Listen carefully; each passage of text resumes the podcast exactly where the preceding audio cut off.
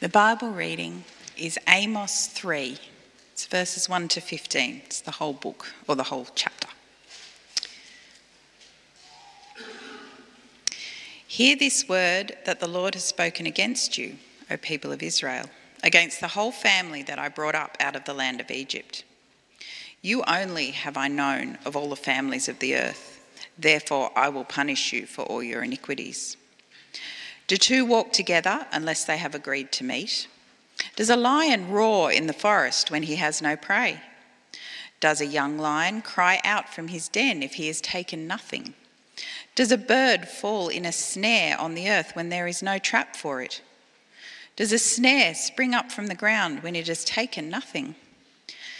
Is a trumpet blown in a city and the people are not afraid? Does disaster come to a city unless the Lord has done it? For the Lord God does nothing without revealing his secret to his servants, the prophets. The lion has roared, who will not fear? The Lord God has spoken, who can but prophesy? Proclaim to the strongholds in Ashdod and to the strongholds in the land of Egypt, and say, Assemble yourselves on the mountains of Samaria, and see the great tumults within her, and the oppressed in her midst. They do not know how to do right, declares the Lord those who store up violence and robbery in their strongholds. Therefore, thus says the Lord God An adversary shall surround the land and bring down your defences from you, and your strongholds shall be plundered. Thus says the Lord As the shepherd rescues from the mouth of the lion two legs or a piece of an ear, so shall the people of Israel who dwell in Samaria be rescued with the corner of a couch and part of a bed. Hear and testify against the house of Jacob, declares the Lord God, the God of hosts, that on the day I punish Israel for his transgressions, I will punish the altars of Bethel, and the horns of the altar shall be cut off and fall to the ground. I will strike the winter house along with the summer house, and the houses of ivory shall perish, and the great houses shall come to an end, declares the Lord. Thanks, Esther, for reading. For those who don't know me, my name is Chris Cullen, and it's my privilege to serve as one of the pastors here at Windsor District Baptist Church. We're working our way through a series in the book of Amos, which is entitled The Unrelenting Roar. And this is the third week of our series. Uh, the first two weeks we had calling for the nations and calling for God's people. And this week the title of our message is Calling for Witnesses. I'm going to pray and then we'll look at God's word together. Let's pray. Father God, we ask that you might give us understanding of your word. Help us, we pray to know what you are saying to us. In Jesus' name, Amen.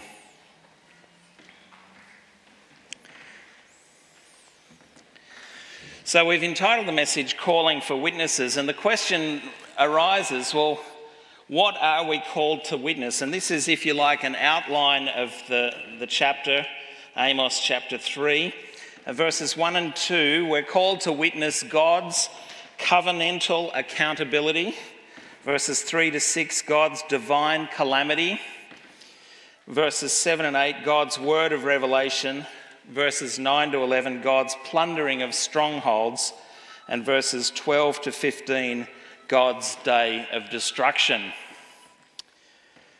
And the big idea today is that God has spoken and we must prophesy. And if you want to see where that's grounded. It's in verse 8, which says, The lion has roared, who will not fear? The Lord God has spoken, who can but prophesy?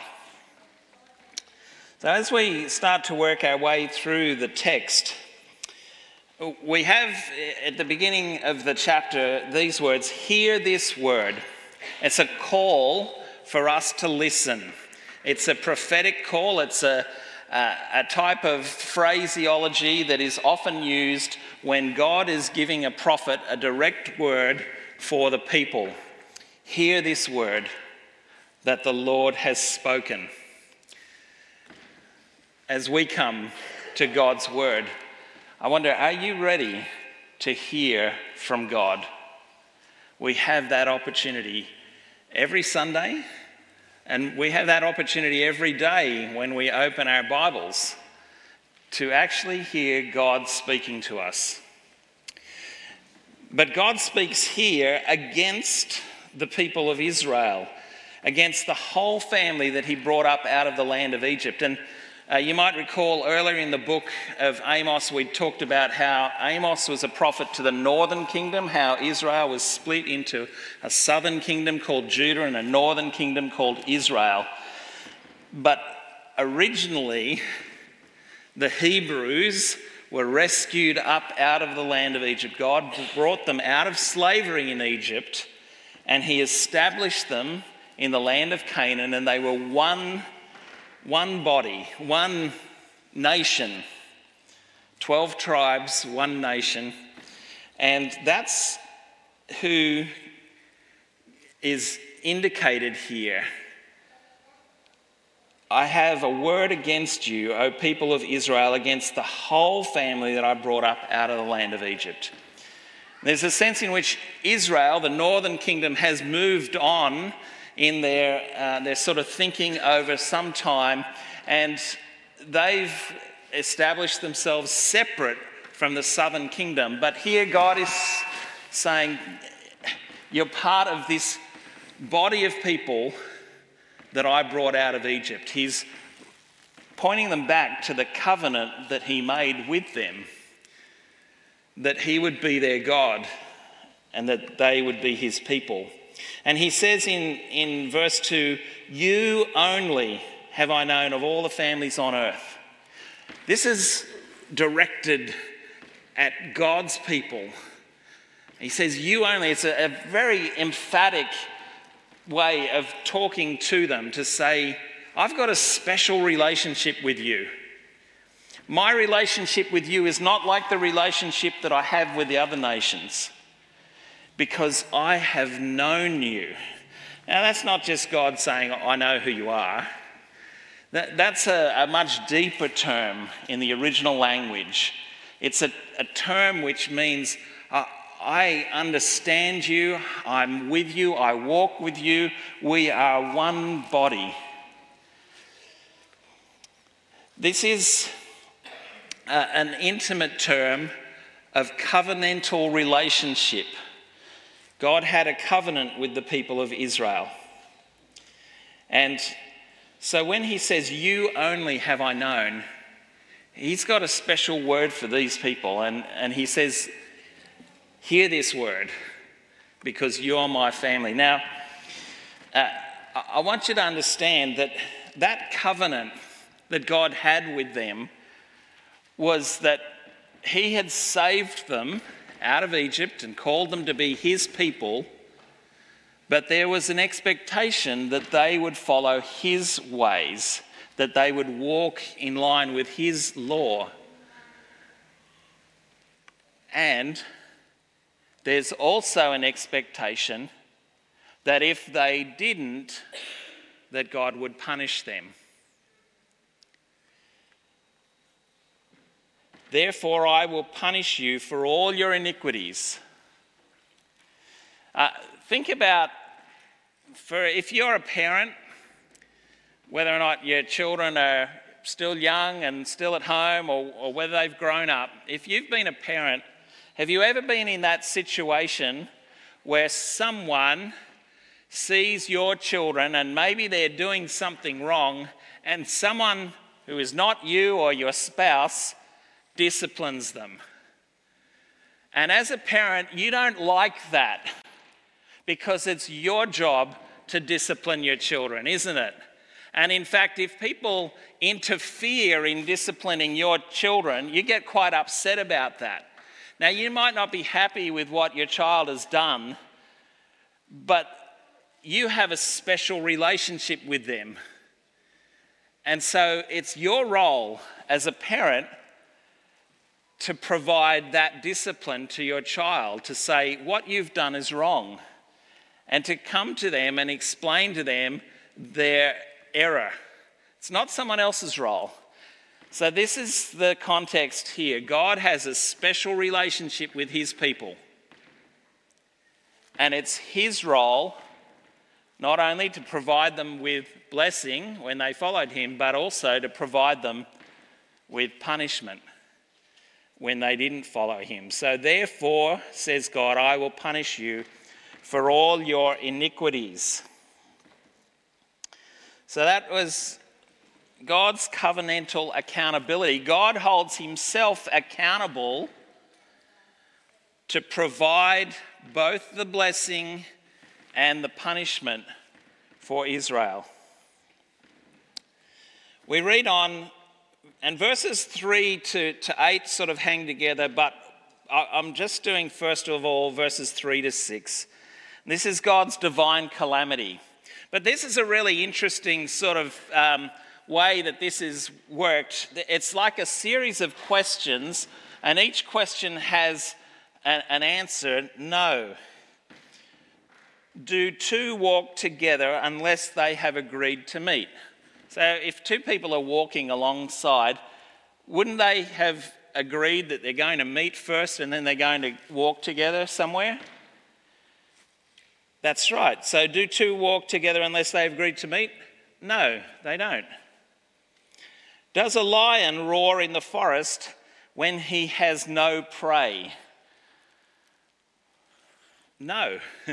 so these are illustrations that um, you know Amos is, is putting together to try and help us. They're rhetorical questions, and the idea is that he's, he's asking these, or God is giving these through Amos, so that the people can start thinking about these and answer the rhetorical question in their head. So, as Amos is pronouncing this to the people, do two walk together unless they have agreed to meet?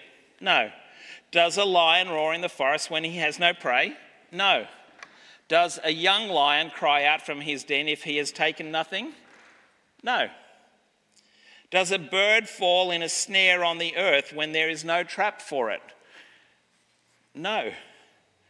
Does a snare spring up from the ground when it has taken nothing? No. You, you get the sense there's, this is a building rhetoric here. And um, I, I want to try something out here. Um, I, have always been fascinated with the fact that in African American churches, particularly, there's this sort of call and response type thing. Um, and, and, so I want us to try this where I'm going to read the question and, and you've got to answer no, all right? So let's, let's try this. Do two walk together unless they have agreed to meet? That's a good start. Okay. Does a lion roar in the forest when he has no prey? No. Does a young lion cry out from his den if he has taken nothing? No. Does a bird fall in a snare on the earth when there is no trap for it? Come on, you've got to do a bit better than that. Does a snare spring up from the ground when it has taken nothing? No. Is a trumpet blown in a city and the people are not afraid? Does disaster come to a city unless the Lord has done it? No. And you can see how the emphasis on that last phrase is designed. We've been taken through this building rhetoric so that when Amos gets to this last phrase, does disaster come to a city unless the Lord has done it? They would automatically go, no. But the people of Israel that Amos is preaching to, they thought they were God's chosen people. God will protect us. He will stop our city from being overtaken by the Assyrians. We're safe. And here, Amos, God is wanting them to understand that as much as He is their protector, if they have done wrong, He is also the one who allows disaster to come upon them. And so we are witnesses of God's divine calamity.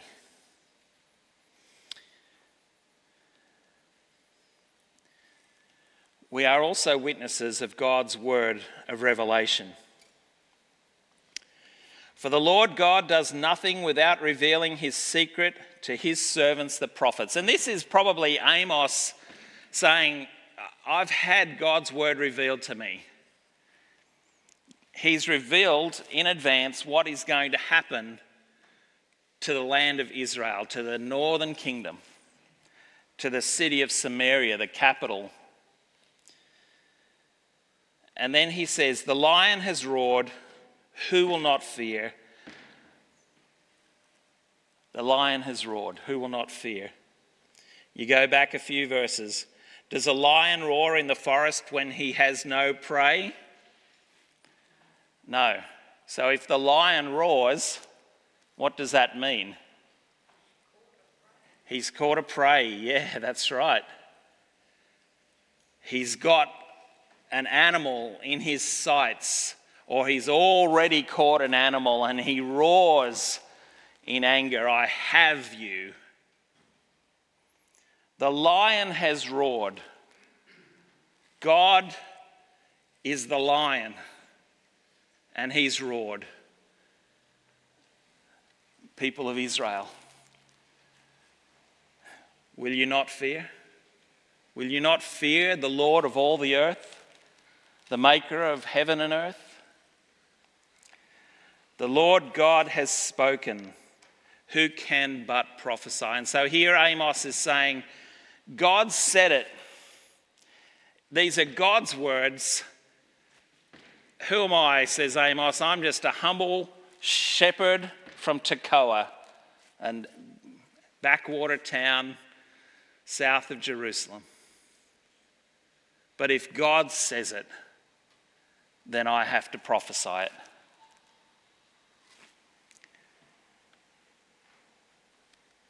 God is calling for witnesses. Amos witnesses God's word of revelation. What else do we witness? We witness God's plundering of strongholds. Now, this word stronghold is used in the next few verses, verses 9 to 11. Proclaim to the strongholds of Ashdod and to the strongholds in the land of Egypt. Now, this word actually probably means a, a high tower, um, a multi multi storied tower, if you like. And um, the word is it, it's sort of getting at the fact that these were wealthy people. They had built these towers off the back of the oppression of other people. And in Ashdod, which is a, a town or a city a bit north of Gaza in the region of uh, the Philistines, enemies of Israel, and in the strongholds in the land of Egypt, there were these towers built. Now, rich people would build a tower to show their prominence, where they would live in luxury. And it was built usually off the oppression of others, off the labours of other people that they took advantage of. And this is a bit funny. Here we are, we're, we're talking about a, a prophecy to um, the land of Israel. And and then we say, proclaim to the strongholds in Ashdod and the strongholds in the land of Egypt. What, what's going on here? Well, they're called to come to Samaria. Assemble yourselves on the mountains of Samaria. That's the mountains surrounding the city of Samaria. And see the great tumults within her and the oppressed in her midst. So, in a sense, God is saying, look, these people in, Philistine, in the, the region of the Philistines, in Philistia, and in Egypt, they're pretty corrupt people. They built these strongholds because of their wealth, because of the oppression of others, because of the injustices that they visited on others. So, you guys are really good at this bad stuff. So, come and have a look at Samaria and look at how bad they are because they are even worse. Come and be witnesses. So, even the, the non believing people in the nations surrounding Israel are called to come and be witnesses to the degradation that has taken place in Israel herself. Assemble yourselves on the mountains of Samaria and see the great tumults within her and the oppressed in her midst. They do not know how to do right. Isn't that an indictment upon Israel? They've forgotten what right and wrong is. They don't know how to do right. They do not know how to do right, declares the Lord, those who store up violence and robbery in their strongholds. So here in Israel, there are strongholds as well. There are high towers. There are these places where the wealthy are living in ease and luxury, built off the back of those that they have taken advantage of.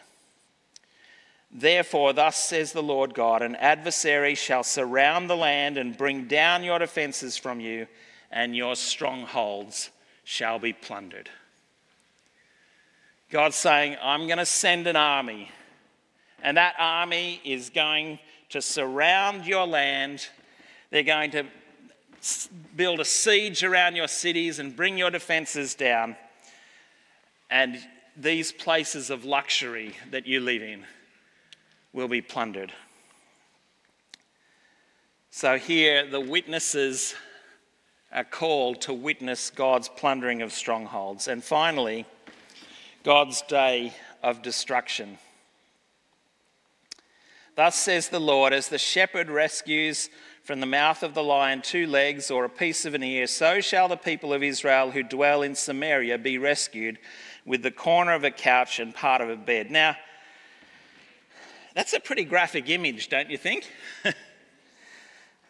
Here's the lion again. The lion's caught his prey, and the shepherd rescues two legs or a piece of an ear. This is actually a, a reference back to Exodus chapter 22, I think it is.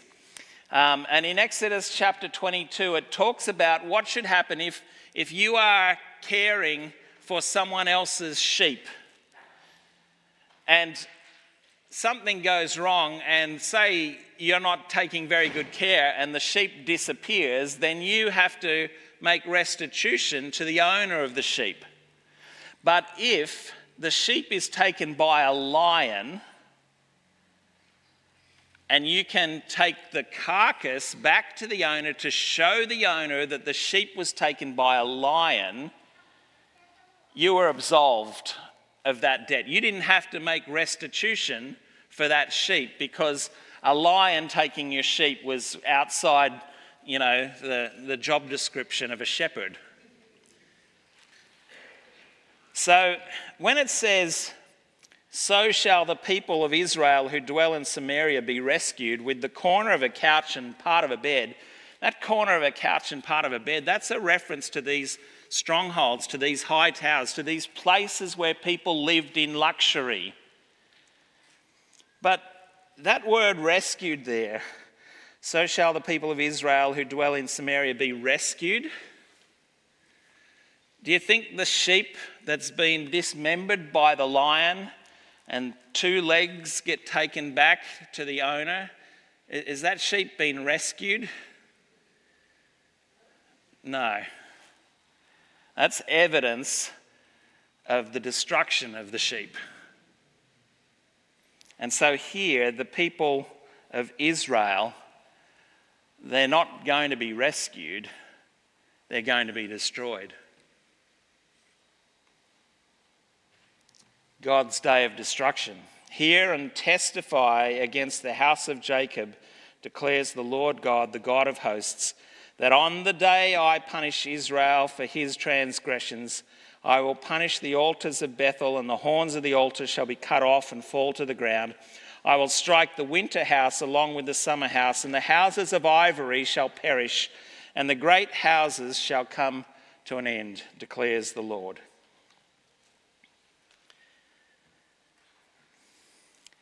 The scene here of the witnesses hear and testify against the house of Jacob is like a courtroom scene. Or, like in the Old Testament, the elders of the city were to sit at the city gate.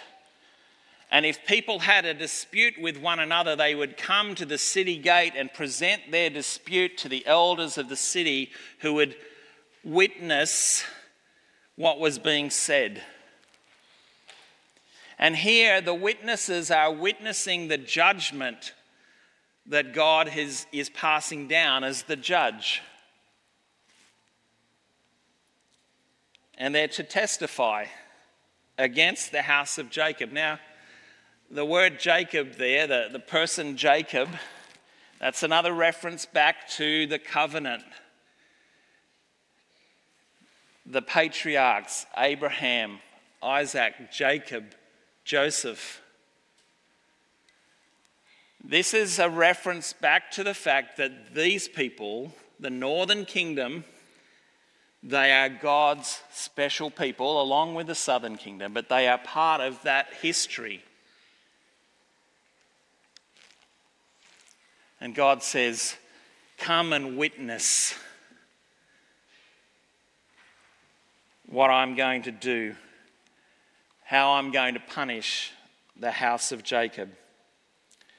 Jacob was also the person who established the city of Bethel, a city which means the house of God. That word, Bethel, means house of God. But in the house of God, one of the previous kings had set up a golden calf as an idol for the people of Israel to worship. And God says, I'm going to punish Israel, and I'm going to punish the altar in the place that was meant to be the house of God, but has become the house of an idol. And I'm going to cut off the horns of the altar. And the idea of cutting off the horns of the altar was that if a person was in trouble, they could come to the altar and hold the horns of the altar to find, um, what's the right word, uh, so that they wouldn't be held accountable for their sin, to find mercy. But if the horns of the altar are cut off, there's no longer a place to find mercy. And God will strike the winter house along with the summer house and the houses of ivory. This is a, uh, the people of Israel, they were wealthy. They had summer houses and winter houses. And Ahab had built a house that had all sorts of inlays of ivory everywhere. And God says, I'm going to strike all of those houses down. And the day, on that day, the day of the Lord, he'll punish Israel. Okay, so what does this all mean for us? Israel is called to witness God's covenantal accountability. Israel was called to witness God's divine calamity, his word of revelation, his plundering of strongholds, and his day of destruction. Now, we live in a very different time now, don't we? We live after the coming of Jesus. But there's much that we can learn from this passage, and there are New Testament uh, passages which apply,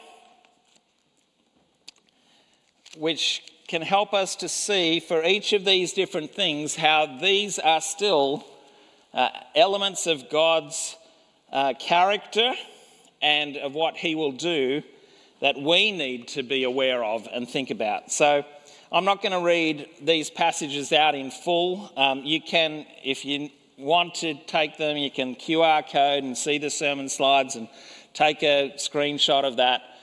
Um, if you ever want to see those sermon slides at home during the week, you go to wdbc.org.au forward slash engage and you can bring them up during the week. They'll be renewed, obviously, on a Sunday before the service. In Hebrews chapter 12, I'm just going to highlight verse 7 for us. It is for discipline that you have to endure. God is treating you as sons. For what son is there whom his father does not discipline? Friends, we have the blessing of the grace of God but God also disciplines us as sons. He has a special relationship with us through Jesus Christ. But if we sin, we should expect that God will discipline us the same way that parents discipline their daughters and sons. We're told that divine calamity will come in Romans chapter 2.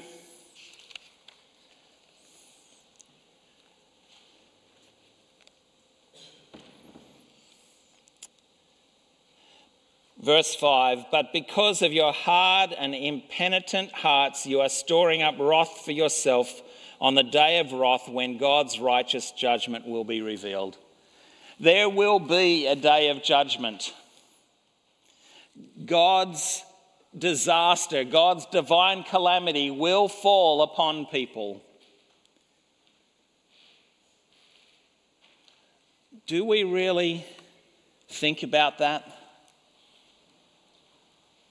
Do you think about the people in your family or the people in your workplace or your school that don't know Jesus and consider them to be people who are lost, who will come under the divine judgment of God? When was the last time you wept over the fact that people without Jesus are lost?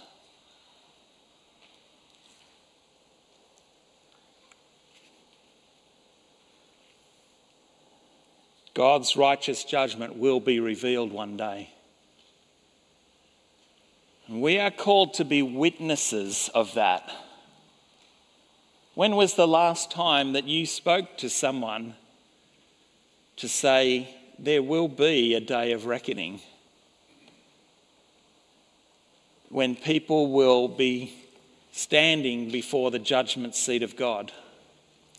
It's uh, it's pretty common in the church generally today to want to speak about the love of God in Jesus, and that's right and proper and good. The love of God in Jesus is so incredibly good because in Jesus, the punishment that we should have received is taken by Him on the cross. And we are witnesses of the fact that there will be a day of judgment, a day of divine calamity. We are witnesses of the word of revelation of God in 2 Peter chapter 3.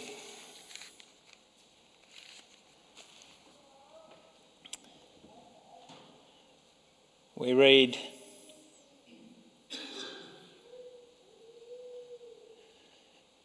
But the day of the Lord, verse 10, but the day of the Lord will come like a thief, and then the heavens will pass away with a roar, and the heavenly bodies will be burned up and dissolved, and the earth and the works that are done in it will be exposed. Since all these things are thus to be dissolved, what sort of people ought you to be in lives of holiness and godliness? We've been witnesses of the word of revelation that God has brought, that there will be a day of the Lord, a day when He comes, a day of judgment. And we're called by this passage to consider what sort of people, what sort of lives should we be living? Plundering of strongholds, I'm just uh, in James chapter 5. Unless you think, you know, well, God was concerned about all of this injustice stuff back in the Old Testament, but He's not so concerned about that now. In James chapter 5,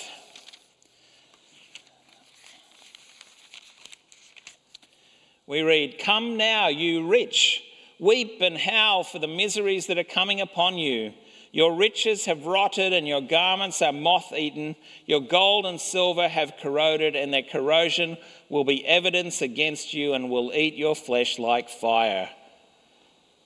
There's a lot more there.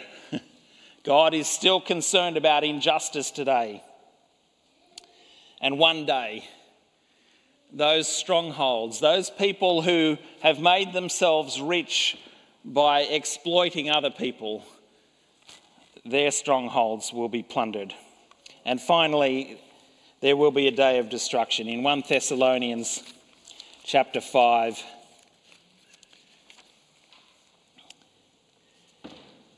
we read this.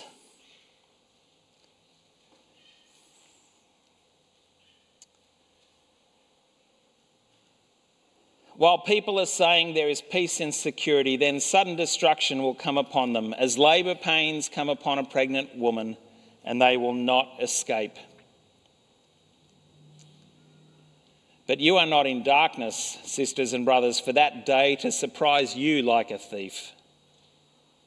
For you are all children of light, children of the day. We are not of the night or of the darkness.